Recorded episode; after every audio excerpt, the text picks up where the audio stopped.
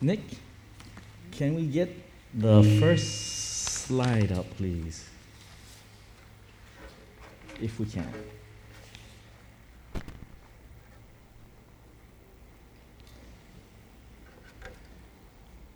The church, the master plan community, will be looking in God's Word, focusing on Ephesians chapter 2, verses 19 to 22.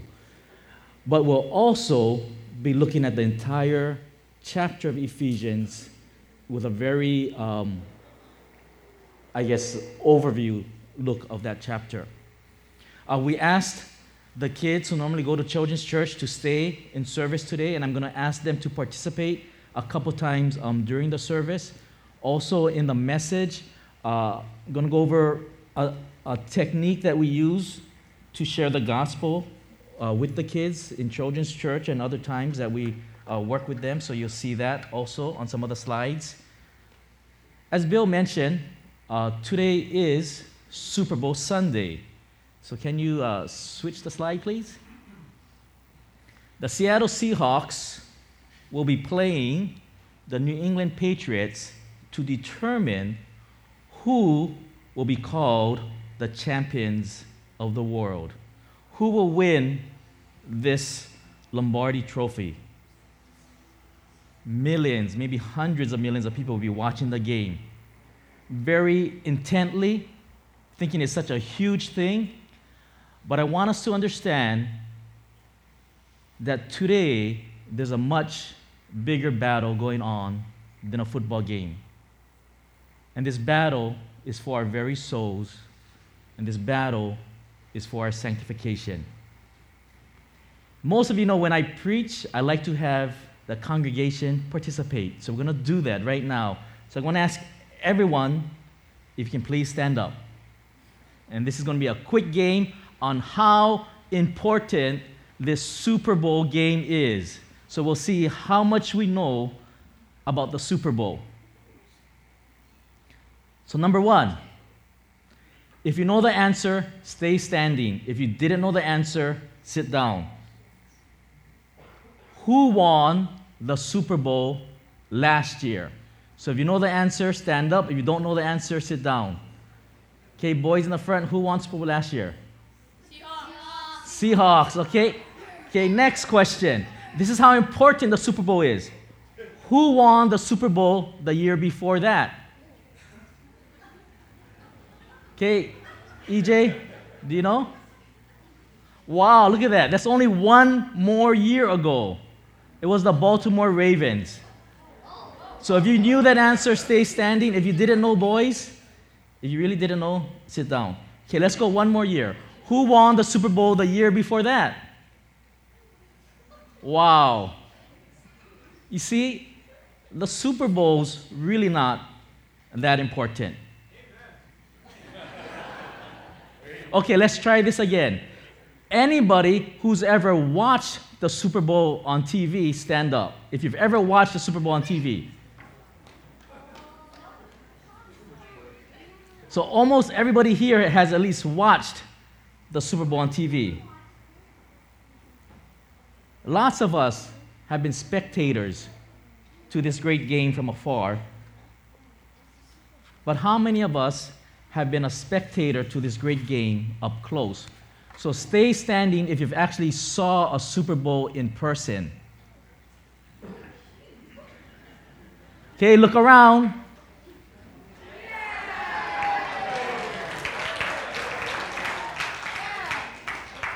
Okay, wait, Deanne, stay standing. But let's see what kind of impact we have on this great game. Stay standing if you've ever played in or coached in the Super Bowl.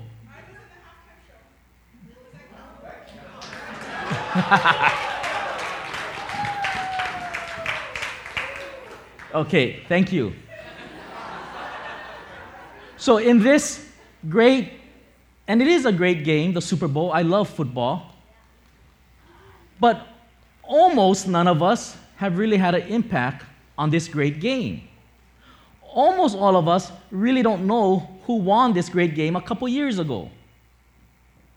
But like I said, there's a much bigger battle going on that we all can be participants in, that we all can be either coaches in or players in, in this battle for people's souls, in this battle for our own and others' sanctification, for our being made more Christ like.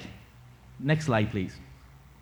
So, God does have this master plan community, the church. And God's master plan for this community is perfect, and it is good, and it is loving. Because God, as described in the Bible, is perfect, and God is good, and God is loving. And I believe part of His master plan was to have you here this very morning, to hear His voice, to listen to His word, God's word to us. And I ask you and I encourage you, please listen carefully. Feel the importance of the Word of God. The church is God's master plan community. In God's plan, the church is what survives. The church will grow. The church will live with Christ in perfect love and in perfect joy forever. Over the past few years in this local church, we've tried to teach what the Bible teaches about the church. And so we'll have another question based on the biblical definition of church. On the biblical definition of church, who can go to church? Who can go to church? Next slide, please. What is the church? God's master plan community?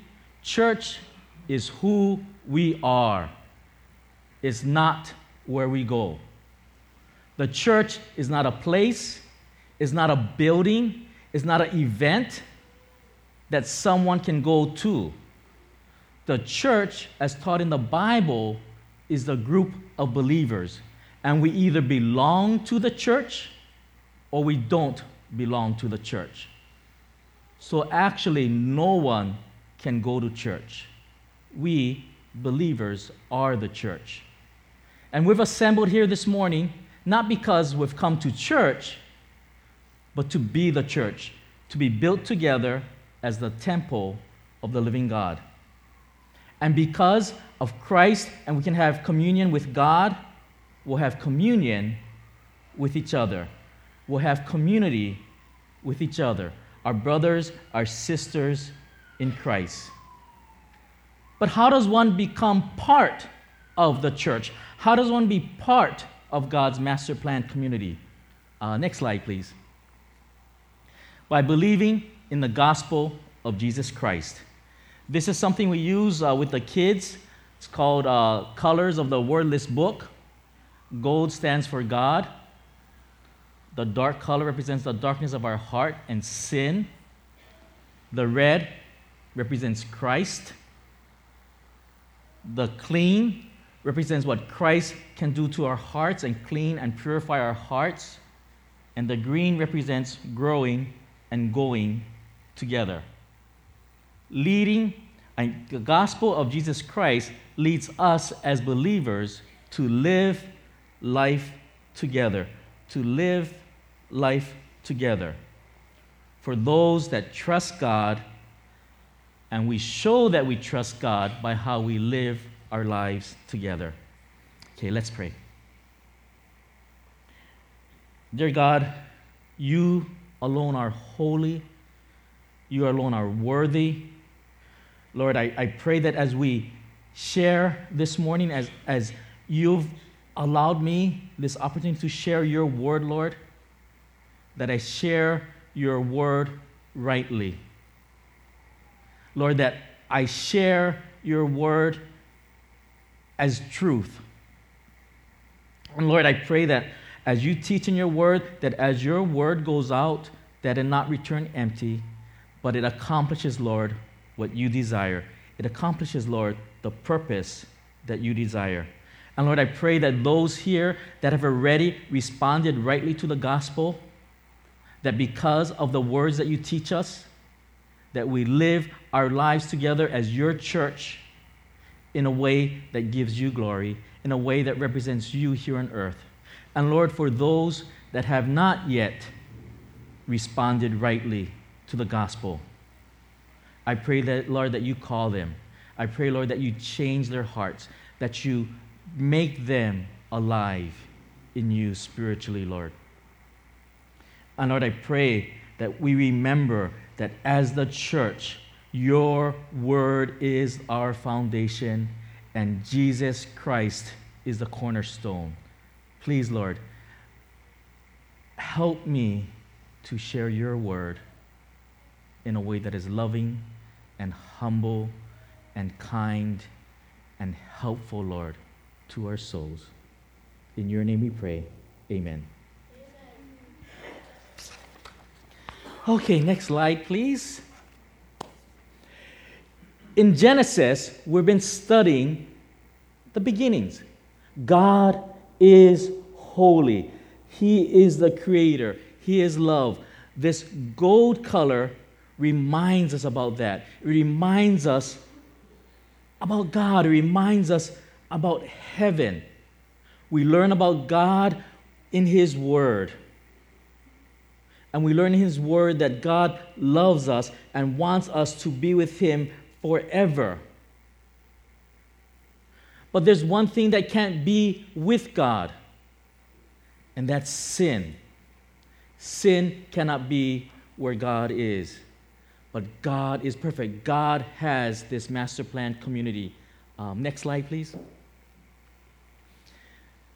In God's master plan community, we have communion, we have fellowship. And I looked up the meaning of these words and also looked it up as what Scripture describes it. And I found something very interesting. Having a community is having something in common that creates unity. That's a community. A community also historically is not a place, it's a people group that have something in common, sharing common values, a unified group. We are a community. Our common value is Christ, our commonality is Christ. And also to have communion, to have fellowship. Similar, there's something we hold in common that creates this union among us communion. And as Christians, it's the bond or fellowship uniting all those made alive in, made alive in Christ. This bond of fellowship that, that unifies us with each other. And again, that bond is Jesus Christ. And that is Christian communion. Okay, next slide, please. Now, the Word of God. Other men have stood up here and preached and said very similar things to what I'm saying now because it is true. So I want us to understand that no matter what I say this morning, no matter what you hear from any other pastor, the only thing that is inspired by God is the text of the Bible. That is inspired by God, and that is our focus. And as we read the verses today, I'm going to read them a little slowly because they are the Word of God. And I'm going to ask you, as our church family, hold me, hold Pastor Randy, other people who preach up here accountable to stay true to the Word of God, to preach what the Word of God says, to be true to the text, the Word of God, what Pastor Randy has preached about. God, who is creator of the universe, has given us these words. He holds our lives in our hand, not just for our life here on earth, but for our life eternal. This is the Word of God. So then, you are no longer strangers and aliens, but you are fellow citizens with the saints and members of the household of God, built on the foundation of the apostles and prophets, Christ Jesus Himself being the cornerstone, in whom the whole structure, being joined together, grows into a holy temple in the Lord.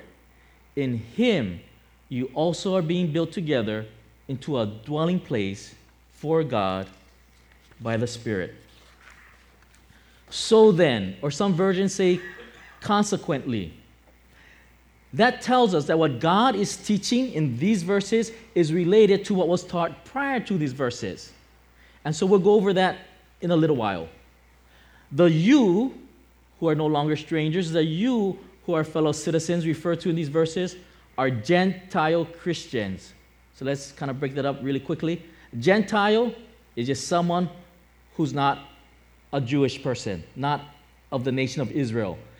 In these times, for the nation of Israel, that's all that existed Jewish people, non Jewish people. That's it. Two types of people. So you were these Gentiles who were Christians, who were followers of Christ. That's like most of us here in this room today, a Gentile Christian who are already part of God's master plan community, who are already part of the church, who have already repented of our sins and trusted in Christ. Then it says that the you, these Gentile Christians, again, most of us, we're now part of God's kingdom. And think about it. If you ever gone to a foreign country where they speak a different language, different culture, you just feel totally out of sync. And you don't have any privileges of being a citizen. So we're no longer strangers. Strangers have no rights, strangers have no privileges. A citizen has the full rights, the full protections, and the full privileges of the kingdom, of the nation. And no, this is not like any other nation or kingdom, this is the kingdom of God. And then, more than that, we're members of the household of God. Just think about that.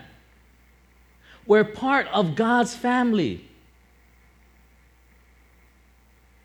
It's an intimate relationship, it's a deep relationship. We're sisters and brothers in Christ.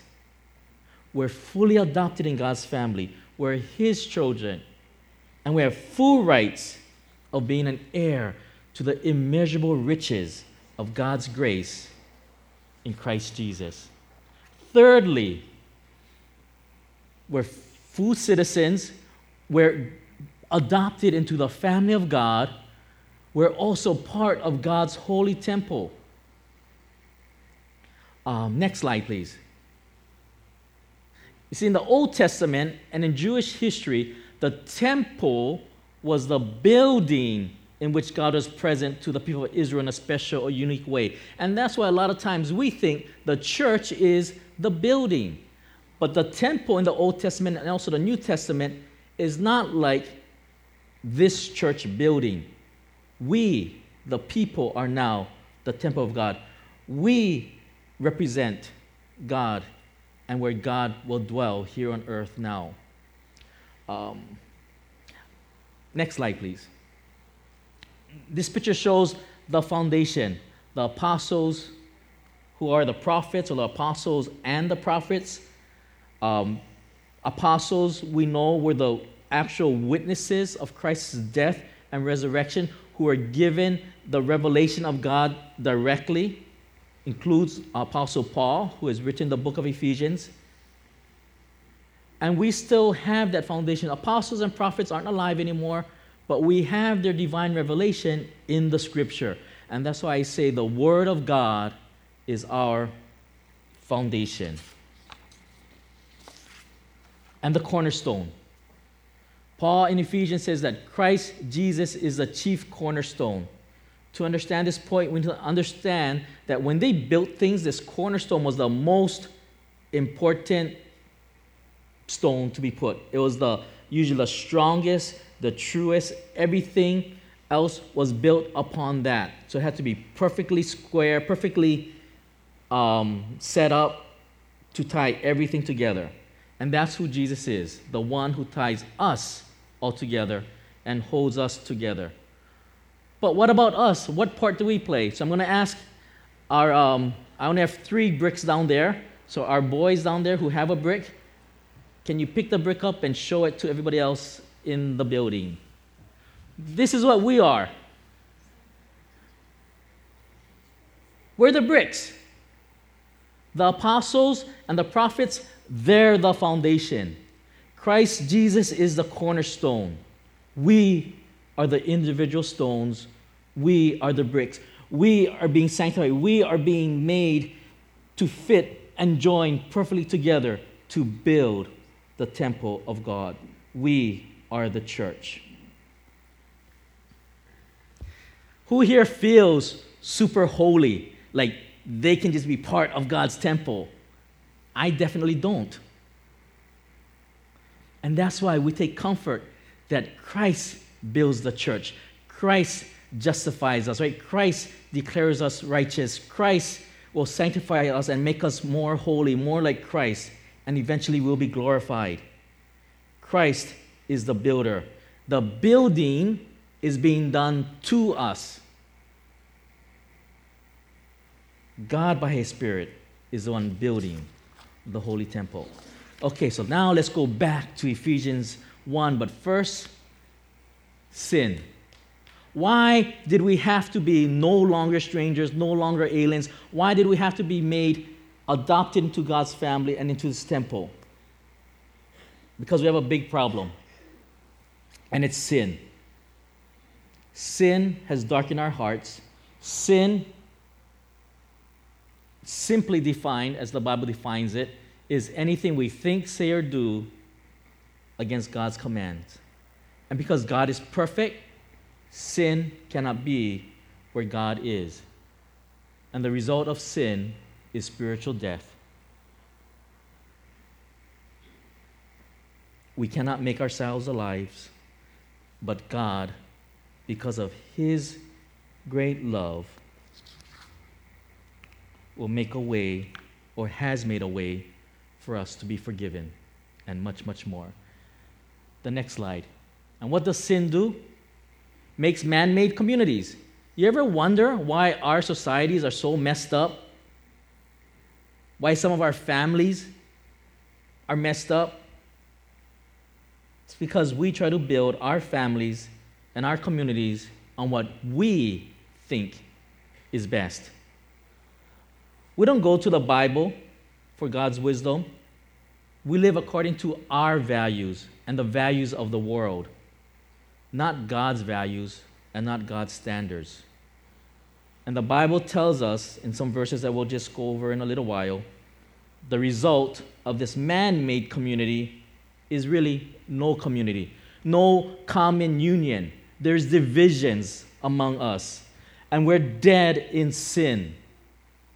We're disobedient to God, we're rebels following Satan, and we deserve the full wrath of God, the right, the fair punishment of a holy and righteous God. Next slide, please. Ephesians 2, verses 1 to 3. And you, the same you, the Gentile Christians, were dead in the trespasses and sins in which you once walked, following the course of this world following the prince of the power of air, Satan, right? Following things of this world, the spirit that is now at work in the sons of disobedience. That's where we were, disobedient to God. Among whom we all, all of us, once lived in the passions of our flesh, carrying out the desires of the body and of the mind, doing what we think is right, not what God says is right and were by nature, our sinful nature, children of wrath, like everyone else, like the rest of mankind. And we didn't know that we were dead. You know, about 15 years ago, there was this movie, some of you may have watched it, called The Sixth Sense. In this movie, there was this little boy that said, What? I see dead people, right? And he said he saw dead people. And Bruce Willis tries to help him to, you know, get over this scene of dead people. But there was a twist at the end. And you remember it. Bruce Willis was one of the dead people that this boy saw. He just didn't realize that he was dead. Physically alive, but spiritually dead. EJ, I'll need your help now. Can you stand up and show everybody Baymax? So he has his big stuffed animal up front. Move him around a little bit. He has movement. He has a nice smile on his face. And you know what? People might think he was alive. Now, we're adults. We know he's not really alive. But if you define life, it moves, it has expression. But Baymax is dead. Jesus came to seek and save the lost. Lost, as a Christian word, means spiritually dead. Spiritually dead means just that. Not spiritually weak, not spiritually sick, but spiritually dead. I want us to realize what this verse is telling us before Christ is not that we're drowning in our sin and we needed this life raft or this life vest to be thrown to us. We were dead, lifeless, nothing, no heartbeat, no pulse. But God does something. Uh, next slide, please. The gospel of Jesus Christ. Jesus, red representing Christ, kids, and we know he was fully man and fully God and he lived a perfect life. And Christ died on the cross as a substitute for us. He died in our place, He took our punishment. And that itself demonstrates God's great love. Next slide, please. Ephesians 2, verses 4 to 10. But God, God did it. God, being rich in mercy because of the great love which He loved us, God's great love. That even when we were dead in our trespasses, God made us alive together with Christ. By grace you have been saved. By grace we have been saved. God's gift. Verse 6 and raised us up with him and seated us with him in the heavenly places in Christ Jesus, so that in the coming ages he might what? Show the immeasurable riches of his grace in kindness towards us in Christ Jesus. For by grace you have been saved through faith. And this is not your own doing, it is a gift of God, not a result of works, so that no one may boast. For we are his workmanship, created in Christ Jesus for good works, which God prepared beforehand that we should walk in them. We were dead, but God made us alive in Christ. We didn't get a new leaf, you know, turn over a new leaf. We didn't get a new start. We got a totally new life. Our works, our goodness, our efforts play no part in our salvation we play no part in our salvation except for our sin. All we can boast about is Christ. All we can boast about is God's great love for us. But at the same time, as the verses say, even though good works never produce salvation, good works never produce salvation, salvation will always produce good works. Unless, of course, you physically die right after. But normally, salvation will always produce good works and is an evidence of our salvation. Next slide.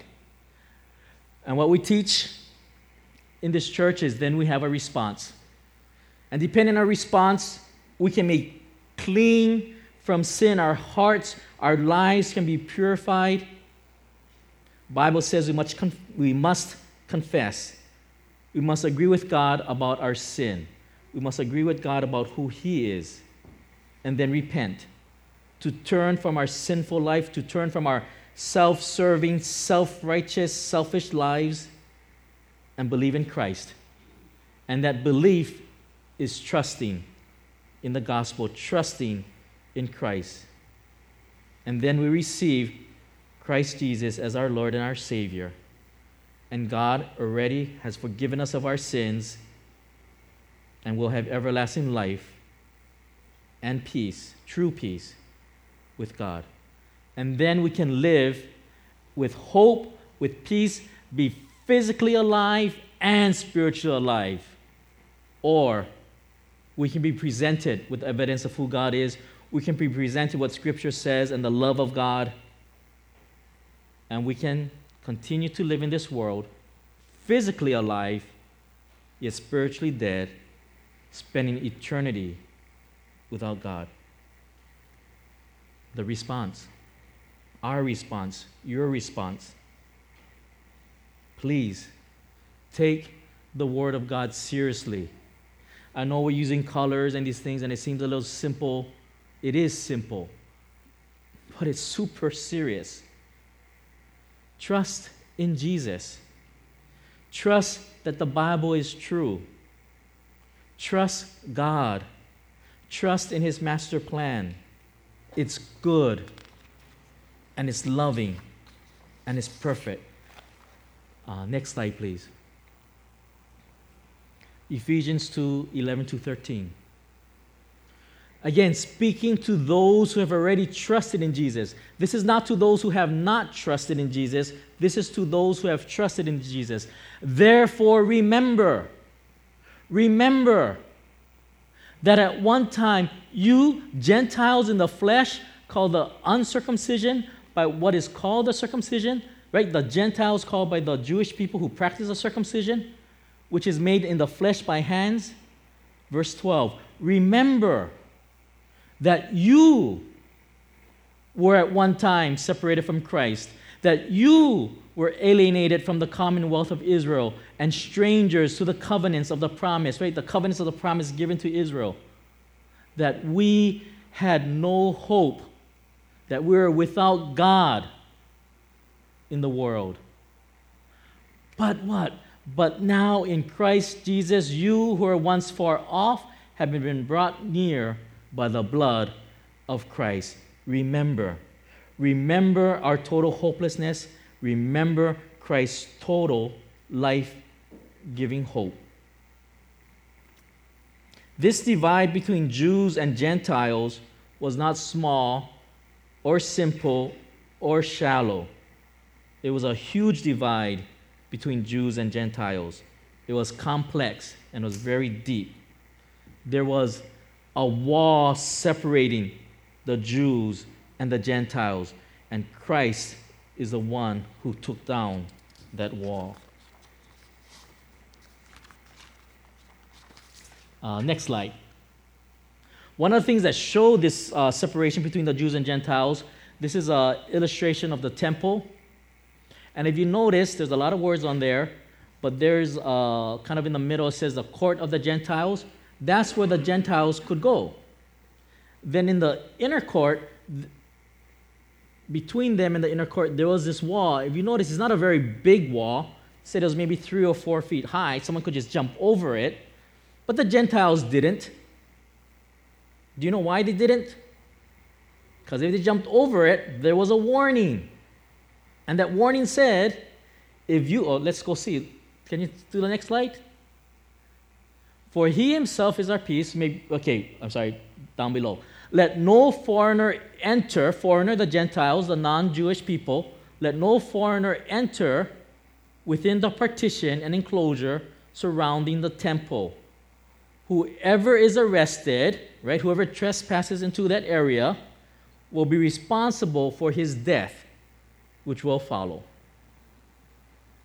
They didn't like Gentiles to be in that area. They're separated. The Gentiles, again, us, were excluded from worshiping God. were excluded from worshiping God in the temple. They could come from afar, but they were excluded from the community of God's people. To come closer would mean death. Uh, next slide, please. What did God do? For He Himself is our peace, who has made us both one. So these two separate is now one. He's broken down in His flesh, right, through the cross, the dividing wall of hostility by abolishing the laws of com- the law of commandments expressed in ordinances, that He might create in Himself one new man in place of the two. Communion, unity. This big divide is now gone. Making peace and this is true peace, and might reconcile us both to God. So now we have peace with God in one body through the cross, thereby killing the hostility. And he came and preached peace to you who are far off, and peace to those who are near. For through him we both have access in one spirit to the Father. Christ brings peace. And again, this peace is not just the absence of hostility, it has the roots in the Old Testament concept of sh- shalom. Randy? Shalom? I'm not Jewish. It looks like shalom when I look at it, but it's shalom? Okay. And this means wholeness, like total health, total well being.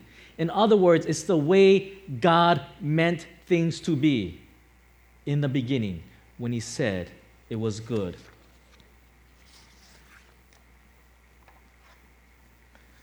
Um, next slide. Back to where we started. So, based on all that, so then, you Gentiles are no longer strangers and aliens, but you are fellow citizens with the saints and members of the household of God, built on the foundation of the apostles and prophets, Christ Jesus Himself being the cornerstone, in whom the whole structure, being joined together, grows into a holy temple in the Lord. In Him, you also are being built together in a dwelling place for God by the Spirit. Next slide, please. What is the church? The master plan community, common unity, where everyone is related by blood, by the blood of Christ. Church is who we are, is not where we go. Next slide, please. Francis Chan and um, Preston Sprinkle has this quote I don't believe God wants our church life to be centered on buildings and services. Instead, God wants our churches to be focused on active discipleship, mission, and the pursuit of unity. Next slide, please. Green, grow and go. Now, the application. Now we've heard God's word. What do we do with it? Application equals obedience. We obey God's word, we follow God's word. Remember who you are without Christ, and remember who you are with Christ. The only thing these verses that God tells us to do is remember. Remember. Remember our hopeless state and remember our hope in Christ. Without Christ, we're dead. With Christ, we're alive and we have everything. We have the greatest thing. Sometimes we forget that our salvation is the greatest thing. Who here in the last year can remember the most exciting thing that's ever happened to them. Salvation. Salvation is always the greatest thing to have ever happened to us. Last week, Seattle Seahawks played the Green Bay Packers, and they were way behind. No hope of winning. And they won. And Seahawks fans went crazy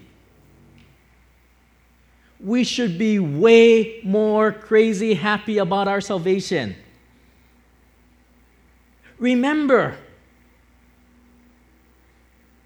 We get to gather together Wednesdays and other days and Sunday mornings, and we are the church and we're celebrating. Right? We have Christ. We have Christ. Be a disciple of Christ and help others follow Christ. Come to, not church, got to correct myself, right? Come to our worship service in our auditorium, not in our church, because we are the church. Come and worship with other Christians. Follow Christ. Read His Word. Memorize His Word. Pastor Randy and some of the other men are trying to uh, memorize different verses. It's hard, but it's so beneficial and it's so fruitful. Memorize Scripture, study God's Word, and then obey it. Be broken over your sin. We still sin. We still sin against a holy God. Be part of the biggest mission in history. Man, boys always want to go on mission, right? The biggest mission in the universe. Talked about a little bit earlier. Jesus says in his word that he came to seek and save that was lost. And that's the same mission he gives for us. Right? To go ye therefore, make disciples of all nations.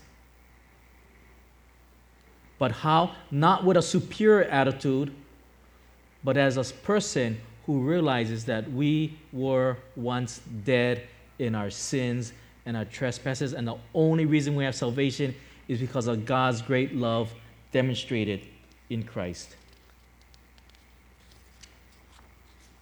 Be a true peacemaker. I wasn't able to listen to all of his um, teaching, but go back, listen to some of the teaching from uh, Dr. Lambert that came here, look through scripture. A peacemaker isn't someone that just avoids conflict. Just because there's an absence of, absence of hostility doesn't mean there's peace. We need to pursue peace. We need to seek peace and seek unity. It's easy to avoid conflict, it's hard to seek peace. Because when you seek peace, sometimes you have to bring things up to others that's hard to bring up, that's uncomfortable to bring up. But you do it because you love the other person. And let Christ and His Word be your guide in being a peacemaker.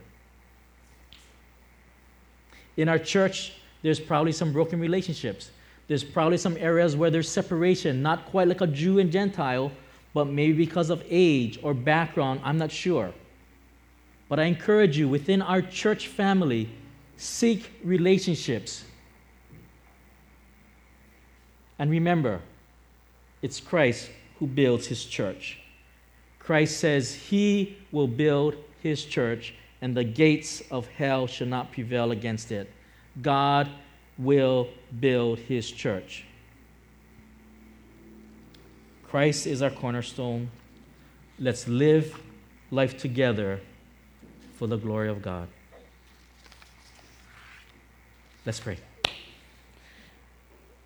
Dear Lord, I pray that we, as people who have heard your word, will rightly respond to it, Lord. That we will remember who we are and who we were without Christ. But that we also remind ourselves daily of who we are in Christ, that we can rest in Christ that we have the righteousness of Christ, that we boast of Christ, and that we read your word and that we pray, Lord. We ask you for things according to your will. Please, Lord. And I'll end the prayer with a quick verse from Ephesians also.